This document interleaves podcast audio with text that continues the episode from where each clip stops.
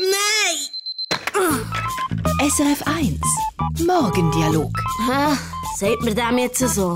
mit Timo Ja. und Paps. Morgen, Timo. Hallo Paps, Wieder mal spät dran heute. hätt's noch Joghurt? Mhm. Yes, Banane!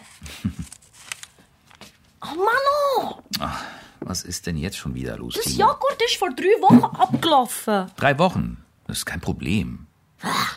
Paps, hast du mal etwas von einem Verfallsdatum gehört? Weißt du eigentlich, was das heisst? Verfallen, verfaulen, vergammeln. Timo, das Verfallsdatum wurde erfunden, um die Wirtschaft anzukurbeln. Hä?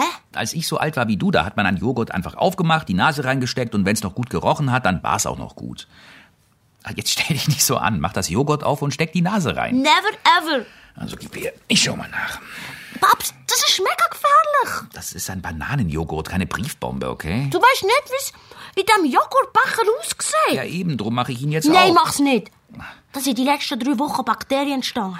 Die haben sich von meinem Bananenjoghurt ernährt und sind gewachsen. Schau, schau mal, wie sich der Deckel schon lüpft. Was lüpft? So ein Quatsch.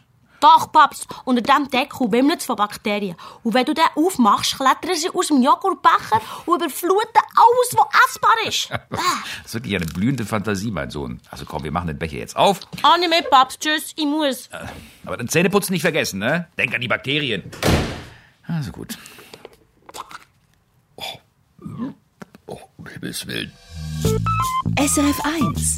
Morgendialog mit Timo Wär gescheiter im Nest bleiben. und Paps.